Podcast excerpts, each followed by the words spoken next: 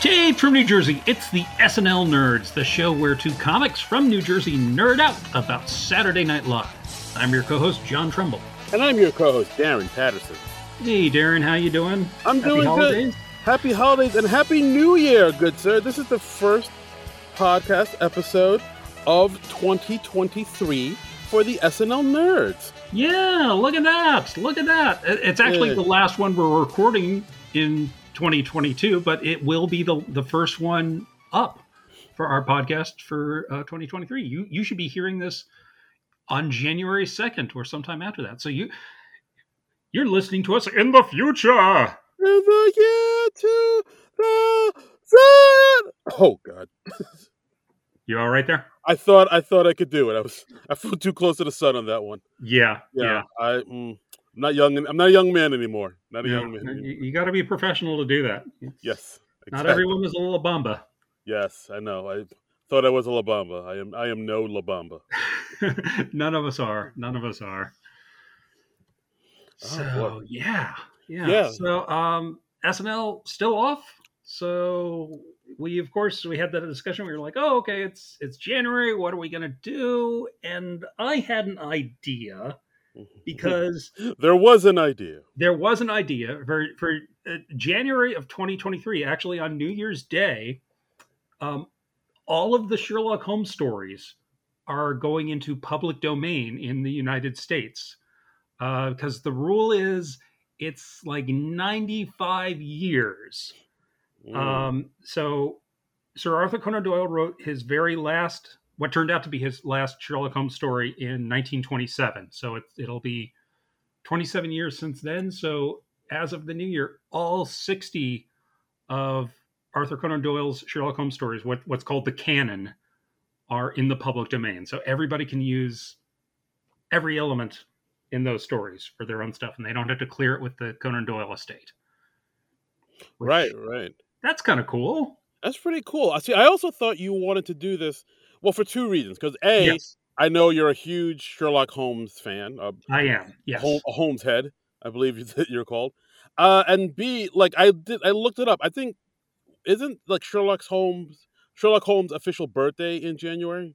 yeah, well? his, his the Sherlock Holmes fans they dis, they basically decided that his birthday was January sixth, Mm. um, and it's for this real esoteric reason because like. Eh, Have you ever read any of the Sherlock Holmes stories? Have you read even a few of them? Uh, I think I briefly perused one or two, and I, you know, way back in the day, but like in maybe high school or something. And I, Right, don't know, right. I was like, man, this is this is just a rip off of Encyclopedia Brown. No, Sure. thank you. Sure. Um, so you know, like there's there's this huge Sherlock Holmes fandom, um, and Sherlock Holmes fandom they play this thing that they call the game, which is basically we're we pretend that Sherlock Holmes is a real person and and Watson was a real person who was writing about Sherlock Holmes because most of the Sherlock Holmes stories are are told from the point of view of Dr. Watson. Um, but we don't learn a whole lot about their personal histories in the stories. Mhm. Um, we hear a little about like when Holmes was in college, uh, but he never says like which college he went to. So there's like big debates about whether he went to Oxford or Cambridge or whatever. And we don't know exactly when his birthday was because Doyle never tells us in the stories. But some Sherlock Holmes fan, um, and this is, I'm sure, ages ago, they said, well, Twelfth Night is the only Shakespeare play that Sherlock Holmes quotes from twice in the entire canon. And the Twelfth Night after Christmas is January 6th. So that play had a special meaning to Sherlock Holmes because it was his birthday. Hmm. So that's, I mean, like I said, it's real esoteric reasoning, but it gives us a date to Yeah. celebrate his birthday. And it's, you know, that's kind of neat. So, yes. Okay. So Sherlockians or Holmesians, uh, they consider January 6th to be Sherlock Holmes's birthday. The Holmes boys. Home Oh, boys. yeah. Homeboys. Yes. Okay. And so I, I thought it would be interesting or fun or something to do uh, the movie Holmes and Watson from 2018, where Will Ferrell plays Sherlock Holmes and John C. Reilly plays Dr. Watson. Oh yeah, you you th- you thought that would be a good idea, did it? Did you? Well, okay. Here's the thing. Oh, okay. Um, I was intrigued by the premise when when I heard that this was coming out, and I was like, oh well, I bet that will be funny because Will Ferrell and John C. Reilly have done some funny movies together. They did Talladega Nights, they did Step Brothers. Those are both very funny movies, and you know, Holmes and Watson, you could do good parodies of them. You could. There have been funny parody movies. Um, but when this came out, the reviews were just savage, man. It was pretty rough. Uh, yeah, so for those that don't know, this movie came out on Christmas Day, uh, four Yeah. years ago, December 25th, 2018. Uh, written and directed by Ethan Cohen. Uh, Yeah. that name might sound familiar because he's the he uh he's one of the people that wrote uh, Tropic Thunder. He Mhm. wrote the screenplay of Idiocracy, and um, three years prior to this movie coming out, he had written and directed the movie Get Hard with uh, Will Ferrell and Kevin Hart. So, Which I have not seen. I have not seen that one. I have um, I have not seen it either. No. Yeah, I've seen the trailers. Um, I know the premise that Will Ferrell's going to prison, and he thinks that um, Kevin Hart was in prison, but he wasn't. So Kevin Hart is just telling him what prison is like, and he, of course, has no idea himself. Right. That's And Alison Brie's in lingerie. yeah. Oh, those are the, those are literally the only things I remember from the trailer. you should have led with that. yeah, I buried the lead there, but Uh, but yeah, this movie came out had a budget of forty two mil, made forty one point nine. almost broke even. Almost. we almost got there. um yeah the reviews i looked up some of the reviews they were savage and apparently like lots of people lots of reviewers and lots of audiences were walking out of this movie. Wow.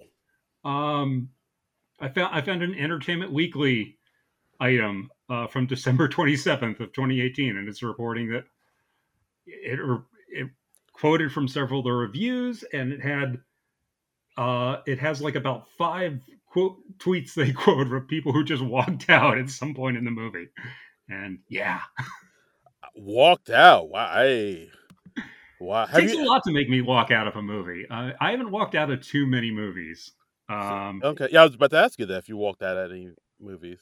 uh alien resurrection i remember i walked out of that Ooh. Okay. um i can't i can't think what else i, I know there have been a couple others Uh, I mean, I've never walked out. I don't have this thing in me where it's like, well, I paid for this movie. I'm gonna see it through. So I've never yeah sat through.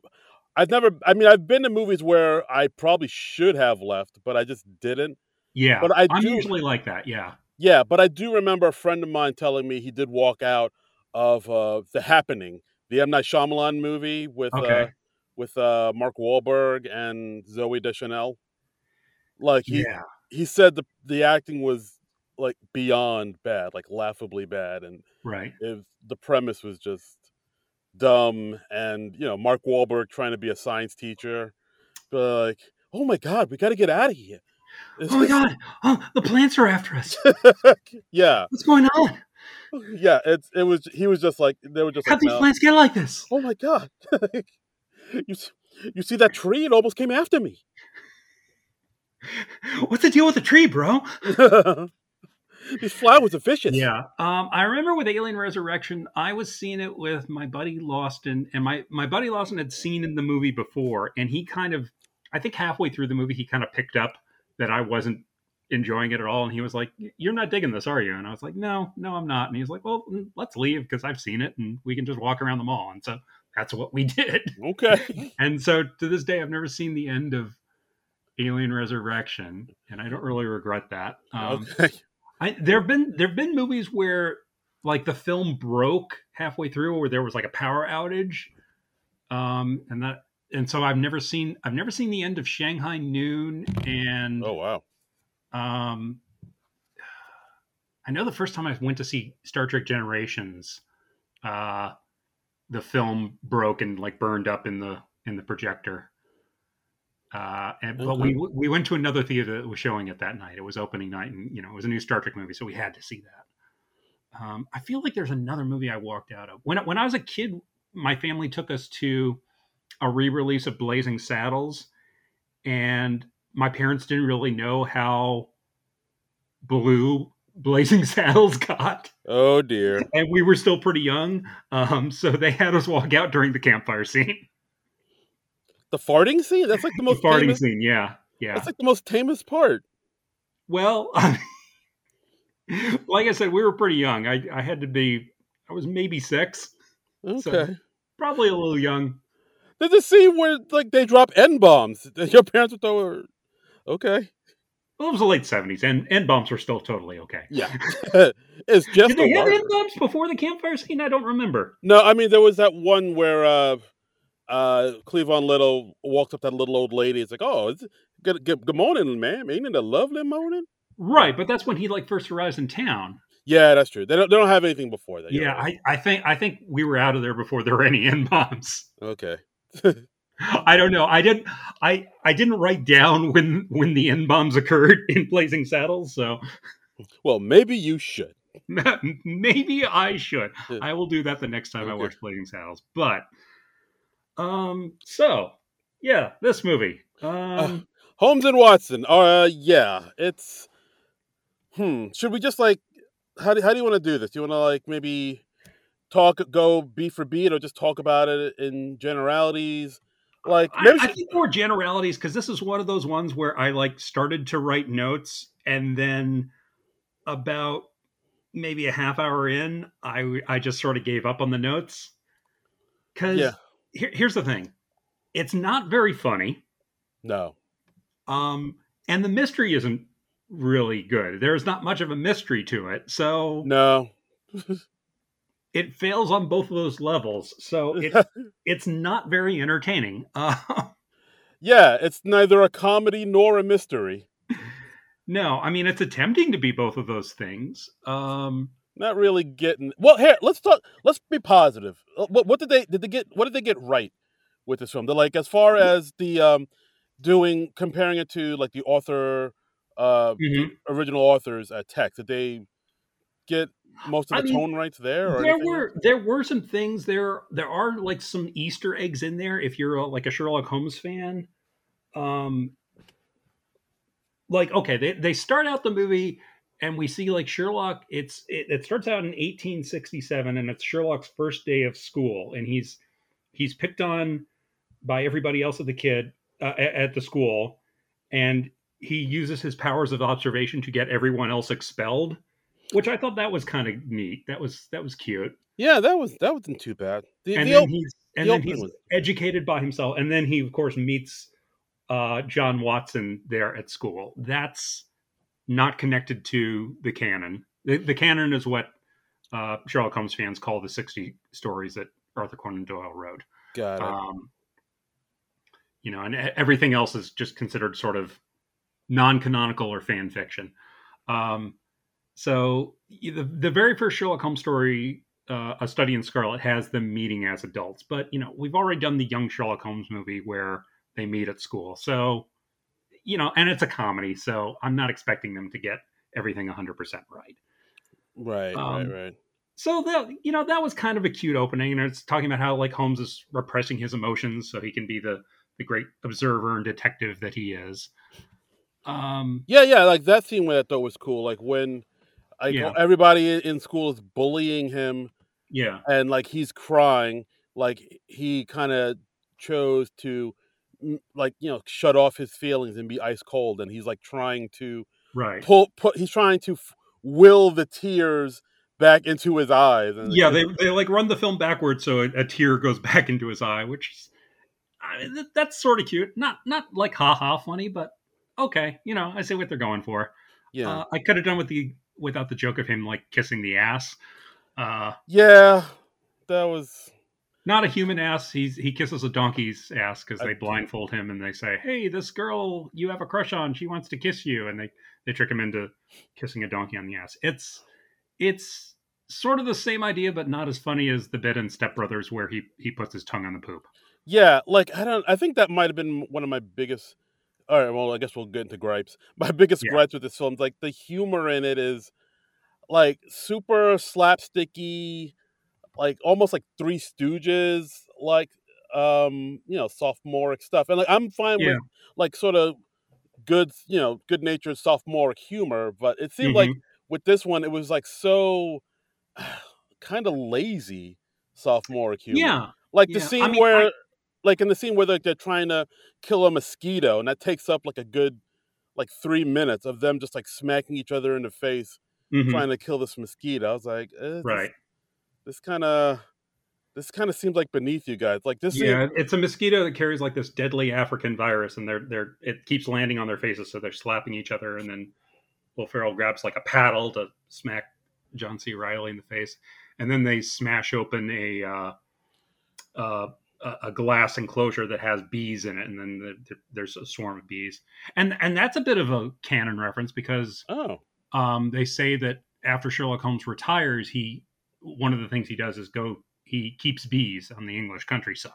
Oh, that's cool. So I was like, oh, okay, that's it. I mean, so they've obviously read some Sherlock Holmes stories and done some stuff, and they've watched some of the other films. Like in an early scene, uh, Professor Moriarty is going on trial, and they're saying it's the trial of the century, and and Holmes is planning to storm in and and say, wait a minute, wait a minute. And, and that's very close to the opening of one of the the Basil Rathbone Sherlock Holmes films called The Adventures of Sherlock Holmes Oh, okay. uh, from 1939. So I was like, oh, okay, they're doing like a sort of a riff on that. So I enjoyed kind of spotting the canon references or the references to other Sherlock Holmes things. Okay. Um, okay. so I enjoyed like that aspect of it of the of like looking for Easter eggs. But you know, after a while, there wasn't too much of that. Yeah, like uh, I mean, those Easter eggs are pretty cool. Like it's, I, I kind Yeah. of they built on that. But then they also did this thing where they were trying to sort of make like kind of modern day references. They're like shoehorning them into this movie.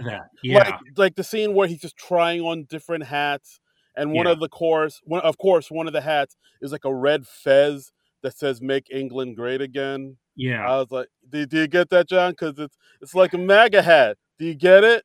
It's- and I mean, like and this MAGA. film came out four years ago in 2018, and already that that gag's aged like milk. You know? yeah, and like they also did that uh that selfie joke with the Queen, yeah, yeah. uh, and like with duck lips. I was like, duck lip, like that's that's a kind of old thing to make fun of at the like in 2018. Like There's a scene where they they Holmes and Watson they get drunk and they decide to send like an explicit telegram to the woman that Watson's interested in.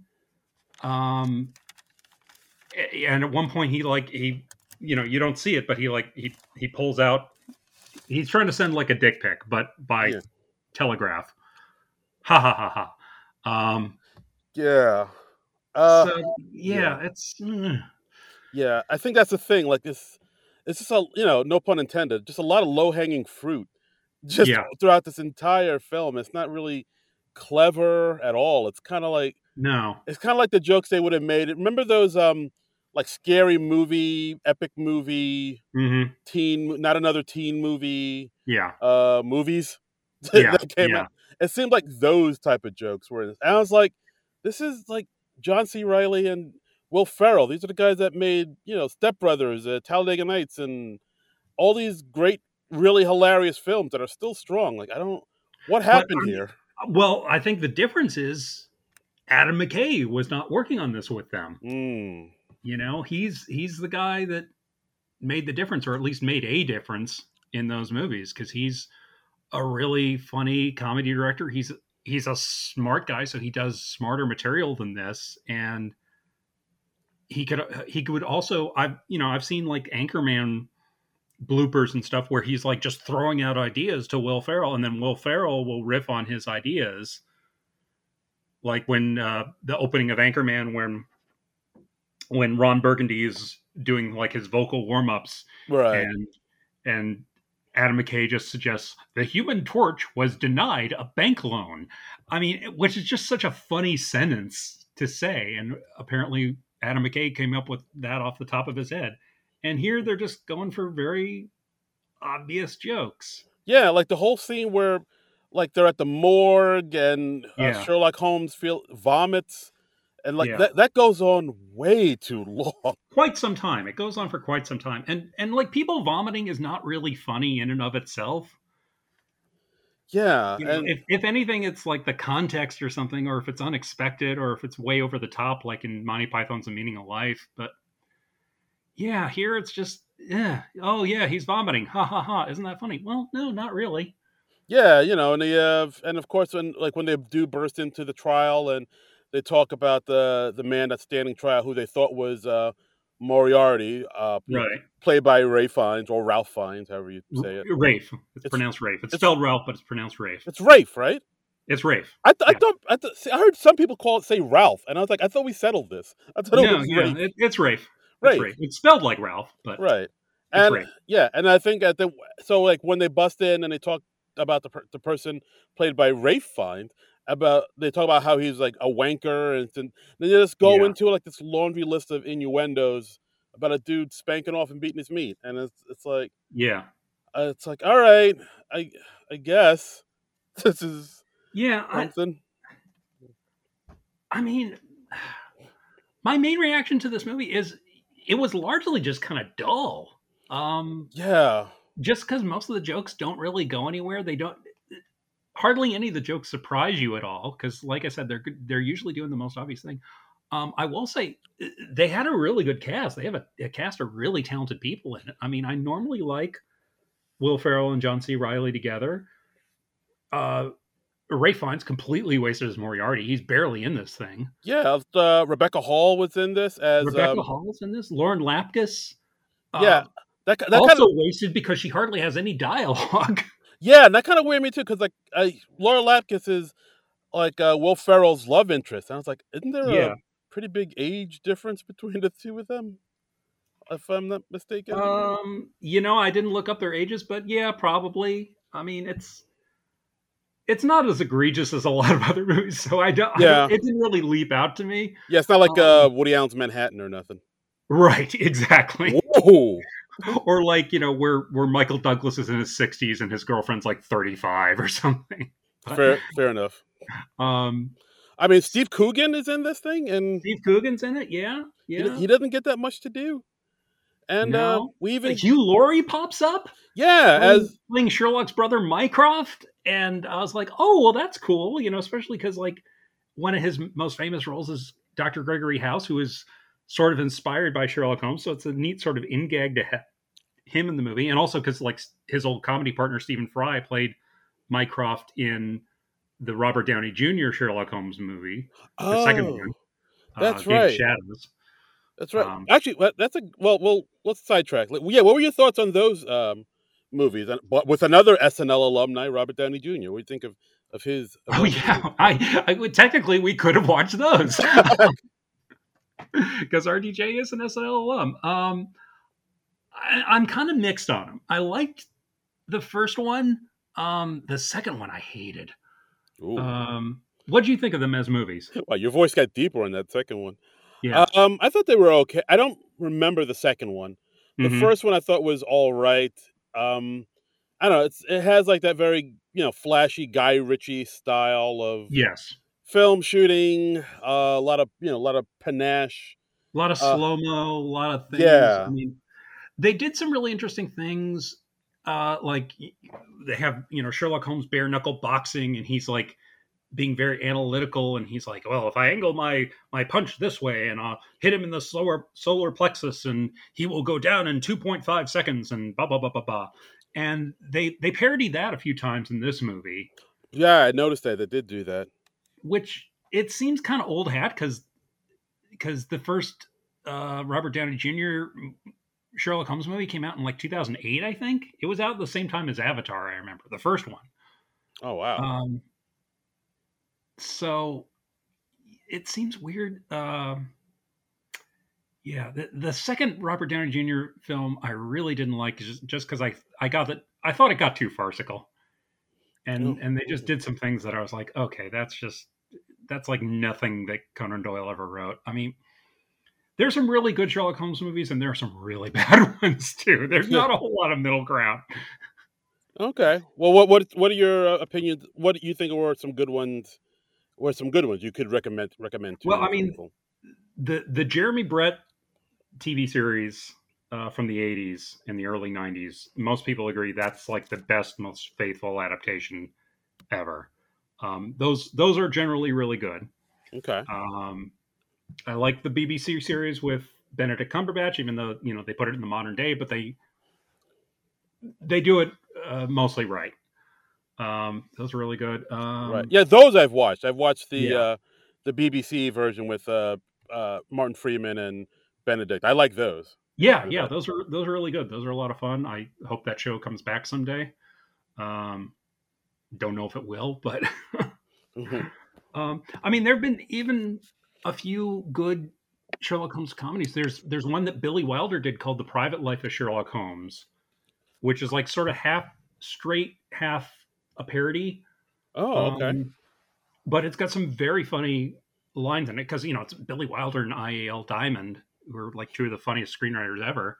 right. I mean, there, there's a bit where there's a guest at Baker Street, and Watson says, like, "Oh, perhaps Mrs. Hudson is entertaining," and and Holmes replies, "Well, I've never found her so." Heyo. Very very clever line, and yeah, there, there's some there's some very cute bits in there. Um, there's a movie there's a movie version of a novel called The Seven Percent Solution, which is, uh, really good, where Watson takes Sherlock Holmes to Sigmund Freud to cure him of his cocaine addiction. Oh, wow. That's a really interesting um, Okay. one. I mean, there's so many cool Sherlock Holmes movies. Um, there, there was even a parody in the '80s called "Without a Clue," where the premise was, and it had a stronger premise than this movie, where it was uh, that Watson was really the genius crime solver, and Sherlock Holmes was just a drunken actor that Watson hired to play the part. Oh, wow. Like uh, Iron Man 3 with, with Trevor. And it also starred Ben Kingsley. It all connects. Ben Kingsley played Watson. Um, so- yeah, and Michael Caine was the drunken actor uh, that he hired to play Sherlock Holmes. Uh, and I haven't seen that since the '80s, I don't think, but I remember there being some funny stuff in there.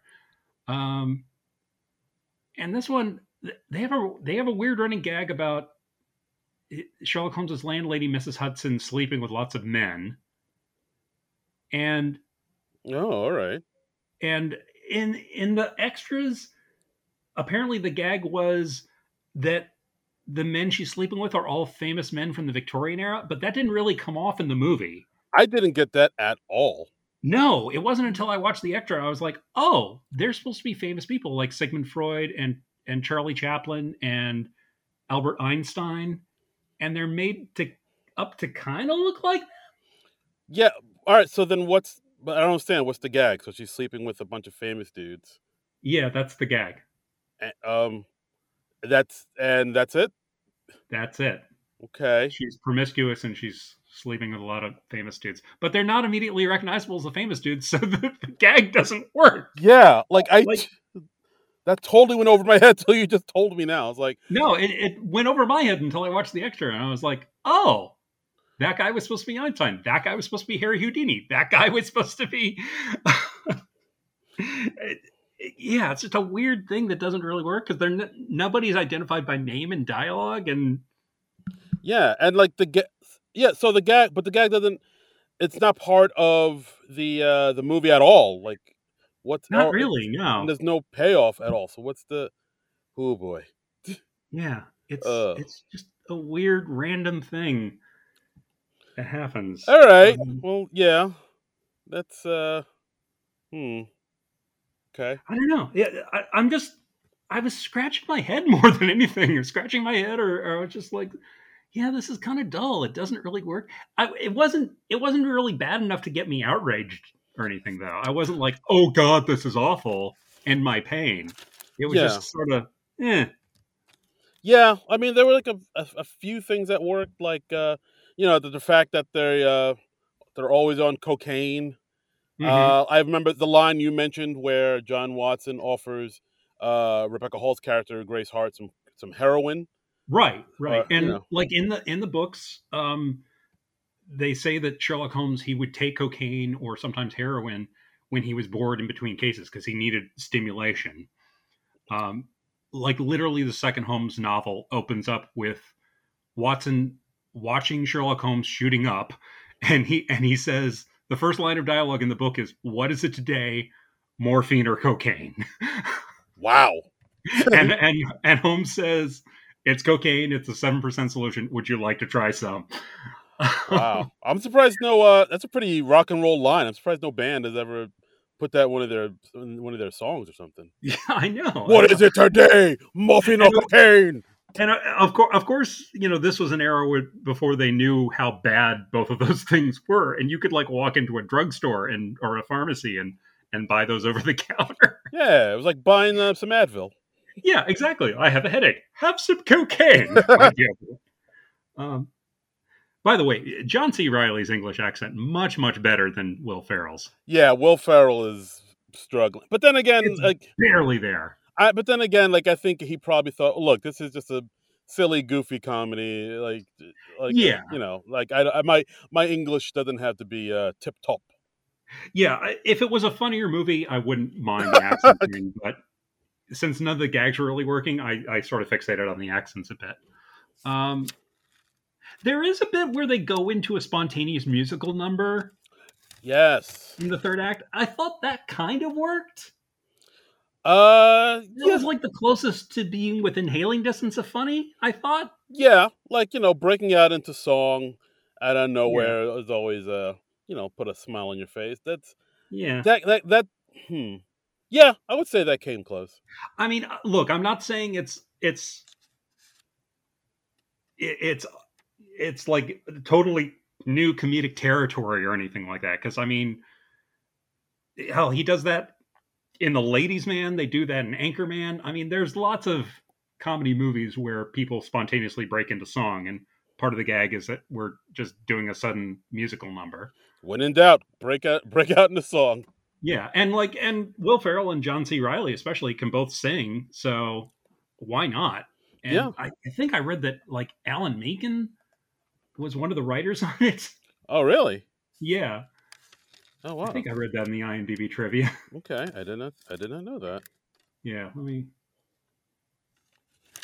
Okay. Okay. well I can't find it, so uh, uh, take my take my word for it. It was it was somebody notable who wrote the who co-wrote the song. Okay, fair enough. fair enough. I mean, yeah, things like that did work. Uh, I mean, there, but I think I feel like there was more stuff that didn't work. Like especially where, Definitely. yeah, Yeah. like when the queen goes to visit them, and then they accidentally knock her out, and they, you know, it, it seems like they killed her at some point, Yeah. so they have to like play like like Weekend at Bernie's her and like try to prop her up to make to make it look like she's fine and she's okay to the guards that are waiting outside. And I was just like, are we doing we're doing Weekend at Bernie's in in 2018? Really? Is this this where we're at now? Well, hell, at one point, like they do a ghost parody.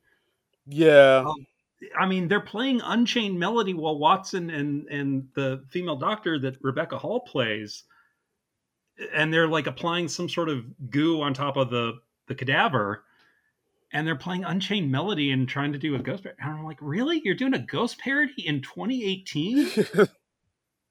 27 years after Ghost, hey man, it's the classics. and that just again that just had me scratching my head, man. Yeah, it's just, and I don't know, just a lot of them. Like I said, like trying to interject like modern day things into this thing. Like, like uh, I think at one point when uh, I think John Watson's gonna fight a guy in the ring. Uh, Yeah. Sherlock Holmes have to say no. This is a you have to pay to see this fight. Yeah, this, this is a pay to view it fight. And I was like, Yeah. oh, like are we doing pay per view jokes now? Really? And then they had the two guys, the two announcers that are famous for saying, you know, let's get ready to rumble and uh, it's time in the audience. So I was like, all Oh, did they? I think I missed that. Yeah, like- looking away from the screen. like the the let's get ready to rumble guy. He's definitely in the uh-huh. so he gets like a quick cameo. So it's, it's like, all right, I guess that's hmm. I don't know. And like, of course, they again like because earlier they had the uh, the MAGA hat, and they uh, later on they talk about uh, Oh, American politics with yeah, the and uh, they're like, oh yeah, we would never have like a rich autocrat as our leader because we have democracy in America and blah blah blah. and it's it's just so on the nose. It's not funny. Get it, John? Get it? Because they're talking about our last president. Do you get it? Yeah, yeah. Just ham fisted, just heavy handed. It's it's doing everything except elbowing you in the ribs. know what I mean? Know what I mean? Wink, wink, nudge, nudge. Hey, Yeah, hey. it's just uh, uh. Oh my God! Would you like some heroin? I mean, I did kind of like the "Would you like some heroin?" uh, gag. I, I think as an exchange, that's funny. It could have been directed better, of course, but uh, Yeah, I think that's a, that's might be the thing. Like it, I don't know. It, it did like it, it kind of some of the scenes, like the necessary scenes, were kind of short, like to build up the yeah, you know the the chemistry between you know uh some of the other people in the in the in the movie. But then like the thing that would go on longer were dopey scenes, like vomiting in the moor in the morgue and uh Yeah, and whatnot. it's a it's a very unbalanced movie. Uh, How long is it? What what is the runtime on this it's thing? just it's just ninety minutes. I okay. I had a feeling it was like ninety minutes. It feels like it's like two and a half hours because it just really drags most of the time. It's Uh, yeah, it's it's pretty uh it's pretty rough. I mean, I don't know, did you I guess we can, you know, get to the end, but like did you see that twist coming about uh Miss Hudson? There uh did they por- was Miss Hudson portrayed in a like, you know, close enough to the text or did they take Well, liberties with her? I mean, the thing with Miss Mrs. Hudson, who's who's Sherlock and Holmes's and uh, John Watson's landlady, there's very very little written about her in in the canon. Okay. Um, they they actually like when the Benedict Cumberbatch series flashed back to the 1890s. They they basically made a gag out of it, and and where Mrs. Hudson is literally saying like, "Well, I don't do anything in the stories. All I do is show people in." And and Watson's like, "Well, yes, broadly speaking, that is your function in the narrative."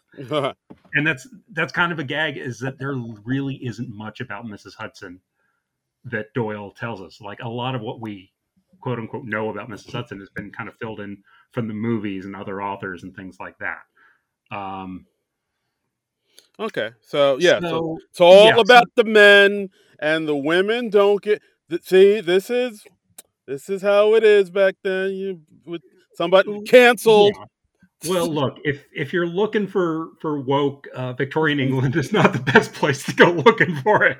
no oh. You know, not not the best spot for women.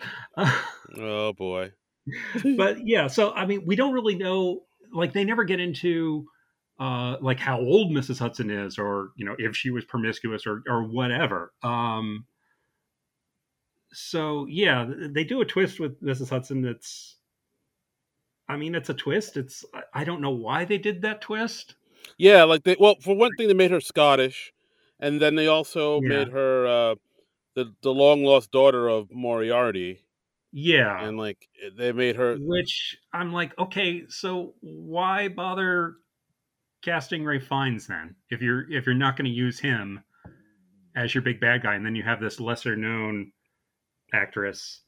I mean, who was fine uh, playing Mrs. Hudson, but it just seemed like a waste. yeah that's the thing yeah rafe fiennes really doesn't have too much to say in this movie No, no, he disappears for long stretches because they like Holmes says, "Oh yeah, he's like he gets off of the trial, and then Moriarty Holmes says he's fled to America, and then he's he's that's just it. He fucks off for half the movie. he's out cashing that check he got for being in this that- I mean, what did he work on this movie? Like a week, maybe? he's not in it that much at all. I thought he'd be more of a like a cunning, you know, adversary. Like Yeah, Like, yeah, they- they'd really be going toe to toe, but nah, not really. no, no. I mean, I thought like you cast somebody as funny as Lauren Lapkus, and she's they they say early on her character she she was like she's not verbal and she was like raised by cats or something like that, so Right. she's just doing like cat things and. You know, it's fine, but there's only so much even somebody as talented as Lauren Lapkus can do with that. And Yeah. like, she's she's a really funny person. Let the Let her do stuff. let the funny person do funny things. yeah, yeah. Uh, yeah, it was it was very strange. I will admit though, I mean, there was one line I did like uh when uh when Holmes and Watson go see Mycroft and Yes. uh, you know Holmes and Mycroft are having a mental talk because like they're, they're both so brilliant. Just speaking in words is like primitive to them, so they got to speak through the and, mind. and they're also in if you're a Sherlock Holmes fan, like they they usually go to visit Mycroft at the Diogenes Club, which is this club filled with very unsociable men. So you're supposed to be absolutely quiet in the Diogenes Club, except if you're in the visitors room. yes, yes, they did that in uh, Sherlock, the BBC. Exactly. Yes. Says, ha, see, I, I know things. Mhm. And I did like how like uh, they had Watson escorted to the companions room for Right. like people who aren't as smart as you know Holmes and uh, Mycroft, and he's like basically in the room with a bunch of dummies. And this Right. one person says to him, uh, "Balloons are happy, but they're not alive." yeah. I mean that's that's a pretty funny line. It's odd, but it's it's it's funnier than a lot of than most of the stuff I've seen. yeah, in this it's a random line. I mean, there there is this interesting subplot where it's about how underappreciated Watson is, and he's he's pestering Holmes throughout the movie to refer to him as like a co-detective, and and that's that's a funny ish idea because in through a lot of the stories. Uh, Holmes just treats Watson badly because you know Watson is like the stand-in for the reader in the stories, right. and so he's like trying to solve the case along with Holmes, but he, of course, because he's not as brilliant as Holmes, he misses the clues that uh, Holmes sees. And then Holmes explains it all, and or, or he goes to Watson and he's like, "Well, here's what you did wrong, or here's what you missed, or blah blah blah blah blah." Um, so that that becomes kind of a thing in the stories. If is Holmes just not treating Watson as well as he should? yes, just poor, just poor, poor down, downtrodden Watson. Yeah, yeah, and uh, again, they could have they could have done more with that. It's also there's a weird thing that this movie does where it just ping pongs back and forth on how smart Holmes is. Because in some scenes he's an idiot, he's just as dumb as Watson. In other scenes he's smart and has the brilliant powers of observation. And it's like they, they were trying to have it both ways, you know? Yeah, they were trying to be like, oh, he's this brilliant guy, but I guess they they figured, well, brilliant isn't funny, so we have to make him dumb. But if they're Uh, equally dumb, there's no contrast between the characters. Yeah, so exactly. it's I, I really feel like yeah they should have made him i mean a lot of holmes adaptations they make him really he, he's book smart but he's socially oblivious and there's a lot of comedic mileage you can get out of that Yeah. i mean like the cumberbatch show is made a meal out of that Absolutely. um, and and that's and that's good because it gives watson something to do because you know in in the in prose you're hearing everything from watson's point of view so you kind of learn as much about watson as you do about holmes. If you're doing it in live action you're not telling it from watson's point of view anymore so watson needs stuff to do and for a lot of sherlock holmes adaptations like when nigel bruce was playing him opposite uh, basil rathbone they made watson really stupid. Yeah, absolutely. which doesn't which i mean it does give him something to play but it doesn't make a whole lot of sense because the man's a doctor. So, no, absolutely, absolutely. you know and so like more recently they they make sherlock holmes kind of an asshole and then watson is like the socially adept one right? who's like oh you know holmes maybe you shouldn't treat people like crap and and holmes is like nah i'm gonna keep on treating people like Yeah. crap it's what I do.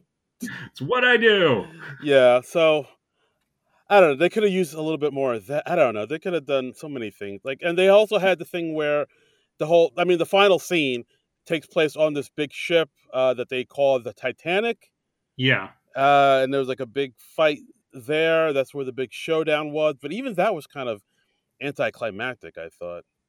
yeah To- and it's uh, it's also weird from a timeline perspective because it's like okay wait wait the titanic sailed in 1912 and sherlock holmes usually takes place in like the 1890s somewhere in there and uh, queen victoria died in like 1901 so Yeah, and we gotta. Yeah, this is.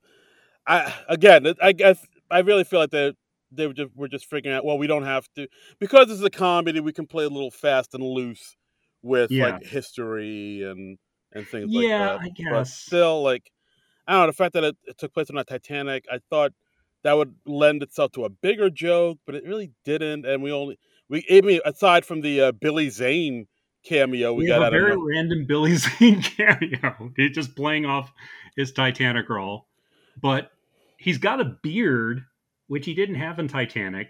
I guess he had the beard for some other role or something, and he couldn't shave it. Probably he was probably like, "Look, I ain't shaving this beard. You want me in this movie or not?"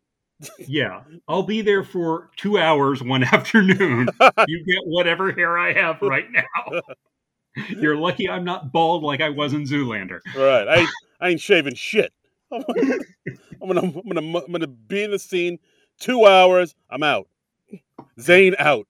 It's yeah. I mean, it's yeah. It's always nice to see Billy Zane. I guess it it's still kind of weird. Um, it is. It is. And uh, I, I don't know. Yeah, this movie kind of. I mean, even the end. Like again, the ending's a little anticlimactic. They they solved the case. I th- I think yeah. at one point, um, Holmes thought Watson did it, and he had him arrested, and yeah, and they're, they're like Watson is going to be hung, and yeah, I, they could have done more with that. I mean, there are just a lot of missed opportunities in this thing. Yeah, it just I don't know. And then at the very end, we see that like uh, Moriarty is in America. He's in Wyoming, and then he gets a telegram right. from a kid saying, "Oh, I know, I know where you are. We're on to you." And right. then we see him looking around, and uh, he's in a bar. He sees two people sitting at the bar that look kind of like Holmes and Watson, but then they, are in huge cowboy hats. Yeah, so like I'm assuming that was their plan for the sequel. I think it was some sort of sequel hook because like the second Robert Downey Jr. movie, they brought Moriarty into that one uh. after ah. avoiding him in the first one or teasing him in the first one. You know, kind of like what the what the Christopher Nolan Batman movies where did, where they brought the Joker in and on the second one. Right, right, right. So I don't know that that seems uh that seems overly confident to think that they were going to do a sequel to this. This know? is this is it, guys. This is the one. this is. It's always funny when when they're they're so confident that they do a sequel hook, and it's like, no, you're you're not getting a sequel, honey. Yeah, it's like uh, when the Lady Ghostbusters uh, yeah. thing. That was like, what's Sewell? well, I guess we'll never know because yeah, this shit ends right here. yep. Oh, yep. And uh, yeah, that's the movie. Uh, it's like you said, it didn't get a, a ton of love. Uh, no. Didn't get a lot of good reviews. I think, uh, according to IMDb, uh, speaking on the Empire podcast number 346 about the quality of the film, Steve Coogan, who played Gustav Klinger, said, I think in 20 years' time, when the dust has settled and people are able to look at Holmes and Watson objectively, I think people will say it's still rubbish. yes.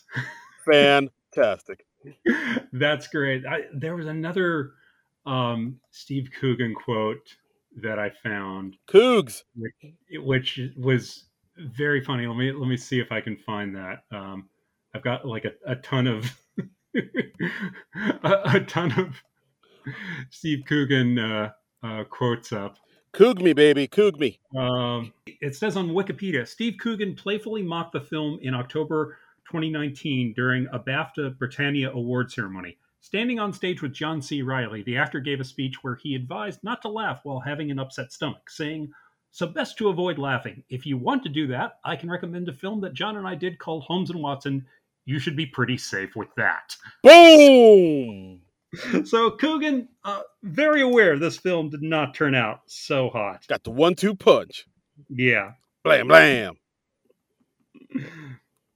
So, um, yeah, uh, apparently, uh, according to Deadline, after disastrous test screenings, Sony attempted to sell the film to Netflix, which declined. Netflix was like, "No thanks, we're good." I was wondering why I couldn't find this really stream. I mean, it's streaming in a few places, but you got to pay for it. But yeah. like, I thought maybe it would be on like Netflix or Hulu, but uh, not the, maybe I don't know. Maybe Pluto no. might have it. The word of mouth on this was just so so bad. Uh, it also the second item on the IMDb trivia during the opening days of its Christmas 2018 release, exhibitors reported an astonishing number of walkouts. Damn. And it is uh, it, it, won a Razzie for Worst Picture. uh, wow. yeah. Um, this originally was supposed to be Sacha Baron Cohen as Sherlock Holmes and Will Ferrell as Dr. Watson. And then that, that was in 2008. And then they re entered development in 2016 with Ferrell as Holmes and John C. Reilly as Watson. Mm. I think that might be slightly better casting, but Yeah, but I mean, again, it's I mean, it all comes down to the script, to the writing. Like I, yeah, the, the writing and the directing are both not good. yeah, and I, I mean, I, mm-hmm. I get, I, don't know, I, I do think Sacha Baron Cohen would have been a better fit, but like I also would have liked. I would hope Yeah. if he, I also want him to would have wanted him to get better writing too. Like if he, if it was him with this script, it probably would have just stayed just as bad. But Yeah. like I, I, but I feel like maybe he could have done a little bit more with it, but I don't know how much though. Yeah. But yeah, like I mean, overall, look, this film isn't the worst thing I've seen. You know, like uh, like uh, I've I told you uh, off air, uh, folks, we've seen It's Pat. It's Pat might be the worst movie we've done on this. We've talked about on this podcast. That was that was just horrific. I'm trying to think what the worst was. Um, I know for you, it might be uh, Barb and Star. Good Barb and Star, I really hated that one. Yeah. You know, like Barb and Star was just like I would have stopped watching that if I didn't have to finish watching it for the podcast. Uh, this one I just let go. It was, Let go and let God. I mean, but I, it wasn't as awful as I was anticipating. I was expecting it to be kind of entertaining in its awfulness, and it wasn't really that. Yeah, it's more dull than awful. Yeah, which was kind of surprising and kind of disappointing. Um, Yeah, it wasn't. yeah, I was, I was, I was expecting to make more of a meal of its awfulness, and it's, it's just a bunch of gags that don't really work, and a mystery that's not especially intriguing. And Yeah, Um, I mean, uh, I mean, Will Ferrell and John C. Reilly have good chemistry. There's that. yeah, I mean, it's always fun to see them together, and I do think John C. Reilly is pretty good in this movie. He he just got subpar material. Yeah, Um, like the, you know the scenes where he's like, you know, I think when he walked into the courtroom and just shot his gun off in the air, just blam Yeah. blam, like Yosemite Sam. That was pretty funny. Yeah. But uh, yeah, yeah, it's just the material's just not there. Uh, Mhm. The you know MAGA jokes and just trying to be yeah, kinda- and, th- and those are just going to age even poorly. yeah. even more poorly as the years go on. But I mean, it's already rather dated. qu- quite, Yeah, quite, dear Watson, quite. yeah. Uh, um, but uh, yeah, it's uh, oof, it's it's uh, it's it's definitely a movie. I mean, it's just so weird that like occasionally you get like talented people together and they just do something that just doesn't work on almost any level. It happened, yeah. It- yeah, I mean, it just shows you what a what a crapshoot making movies, especially making comedies, is. Yeah, it it it really um it really is it really is interesting. It, I mean, it does happen. It happens to the best of us. I mean, I don't know Yeah. too many actors who have had just like you know a spotless record of movies where nothing is a stinker. Like, I mean, I think the only times you really see that are if it's somebody who like died really young, like like James Dean or John Cazale, Mm. you know, yeah, where they make they make like three to five great movies and then they die. I mean, that's the way to do it, you know. yes, film fast, die young. exactly, exactly. Uh, Uh, yeah, but um, yeah, Holmes and Watson, who boy, I mean, yeah, just just disappointing, you know. yeah, this is. I don't know if it's the best way to start off the year, but maybe it is because we got nowhere to go but up from here, baby. That's that's true. I'm sure whatever we watch next, I, I think we're pretty assured in it being better than this. I think Right? so. Yeah, yeah, yeah. Maybe, Eh, yeah, hopefully. eh. don't. I mean, look, there are a lot of look there. There have been a lot of bad movies that have been done from people from SNL. We're not Oh. going to lie. Oh boy. And as time goes on, we're have we have more and more of those left. We're trying to space out the really bad ones. yeah, we won't get into uh, you know, Charles Rocket's filmography until it's absolutely necessary. I mean, you know, we I don't think we've ever covered a Rob Schneider movie on this podcast, and I think that's for good reason. Uh, yeah. Uh, confession, I re- I do remember kind of liking Deuce Bigalow when it came out in college, but The I'm- first one. yeah, but I'm sure if I go back, I'll uh, I'll hate myself for ever thinking it was good. But Yeah. I- yeah. I do remember getting a chuckle or two out of that movie, but don't, the, folks, don't don't hate me for that. I was young and foolish. I th- I think it's one of those movies like if you're the right age when you see it, it would probably work for you. But I I think I was already past that age when that movie came out, so I, I never saw that movie. Uh, I've seen like clips. Yeah, I mean, I think. Oh, I think I saw it from my uh, college newspaper because like I think we got a chance to see it for free, and I think Right. actually, I, I, if I remember correctly, afterwards, uh, Rob Schneider himself came out and did a Q and A with everybody. Oh well, so So you know, that's uh, what what a treat that was. um, I, I found some more reviews of this on on Rotten Tomatoes. Uh, let's see, we have uh, from Ben Sa- Sachs at the Chicago Reader. Watching this feels like getting elbowed erratically in the ribs. Hmm. Mark Kermode from Kermode and Mayo's film review says it is indescribably bad. so he doesn't bother to describe it. Yeah, uh, just beyond bad.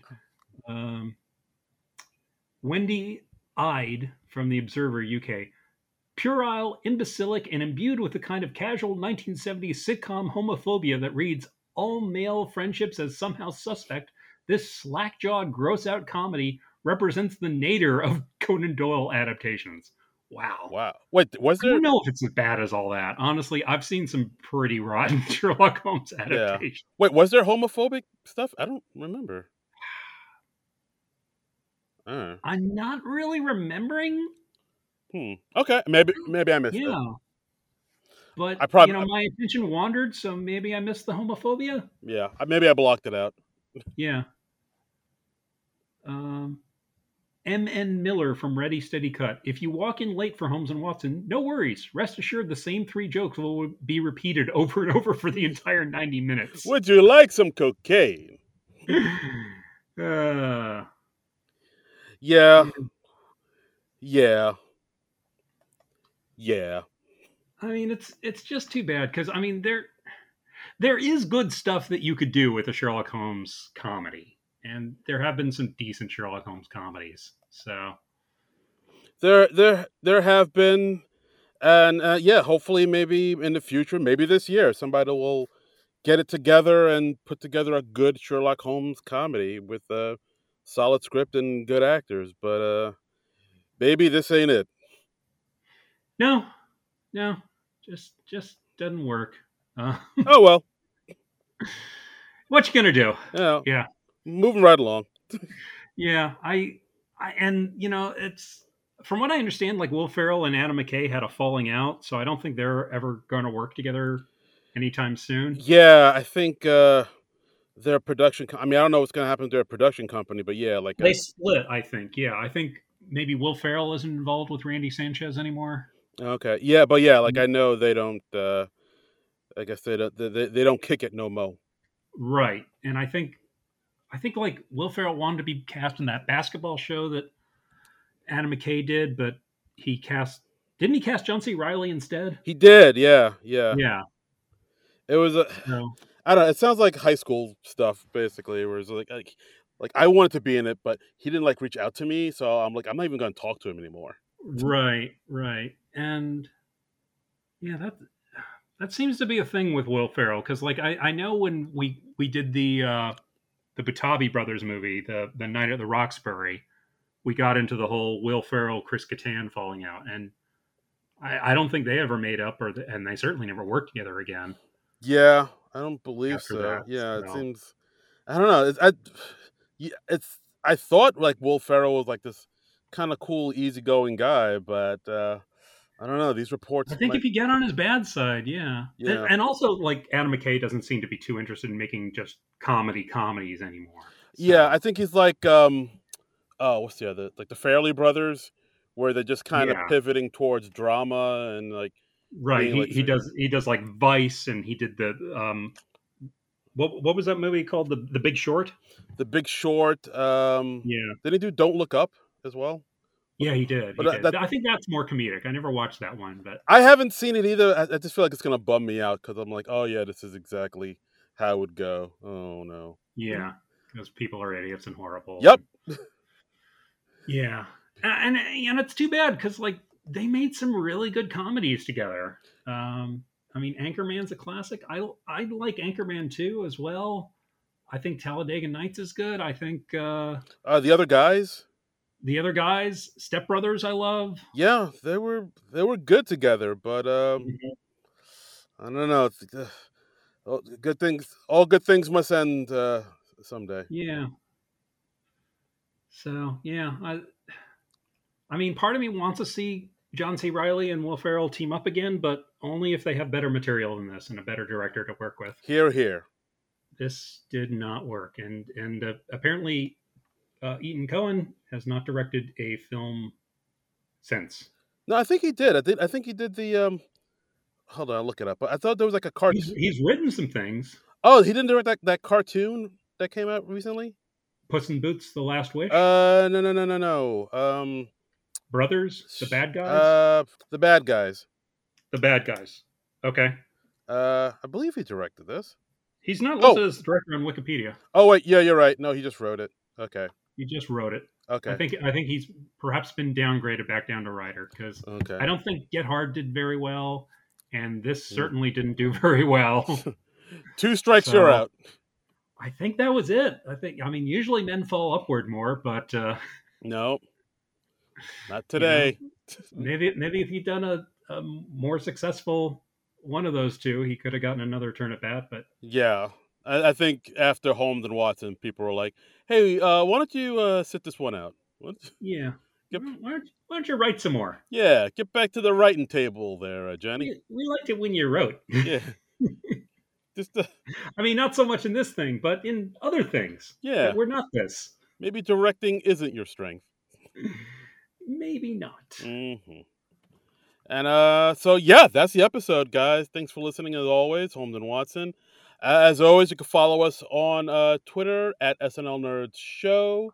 We got ourselves a little Patreon. You can uh, donate money there. Uh, non-productive.com. Our little our Mhm. Patreon there. And as always, you can follow me on Twitter and Instagram at Darin Credible. That's D A R I N. Credible. And you can follow me on Twitter and Instagram at Trumbull Comic. That's T R U M B U L L and the word comic. And uh, we're not entirely settled on what we're doing for next week. We've got a few possibilities in the air, but we Mm. gotta we gotta work things out scheduling wise Oh, and, and and you know a possible guest and and we we've got life things going on. There's a, there's a lot of stuff going on, people. got a lot of pots on the stove here in the kitchen, in the SNL Nerds kitchen. We got a lot of pots on the stove. We're, we're, Yeah, we're, we're we're we're cooking up that great podcast content for you. Mm, baby. We got a stew going. It's, it's it's gonna come to a boil. Yes. sometime soon. Yeah, so don't And, so don't uh, you worry.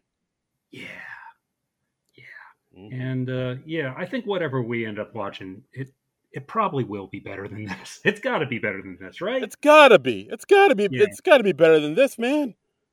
And hey, if and if you have suggestions of what you want to see us cover, uh, let us know. Yeah, uh, tweet at us at SNL Nerd Show on Twitter, and uh, yeah, give us give us some suggestions. There might be something that we haven't thought of, and we're like, hey, yeah, that's a good idea. Let's do that. Yeah. Give us That would be fun. holler at us, as the kids say. Yes, holla at you boys. Uh, yeah. Look at you. Hey, look at you talking all street. yeah, did I pull it off? No, You see, this is this is why I don't attempt that very much. that was actually pretty pretty offensive. Like I, I don't. I, I'd, I'd issue an apology immediately. Actually, if I were you. I, I was I wasn't trying to do a voice. I know. Damn it. I keyed. I keyed.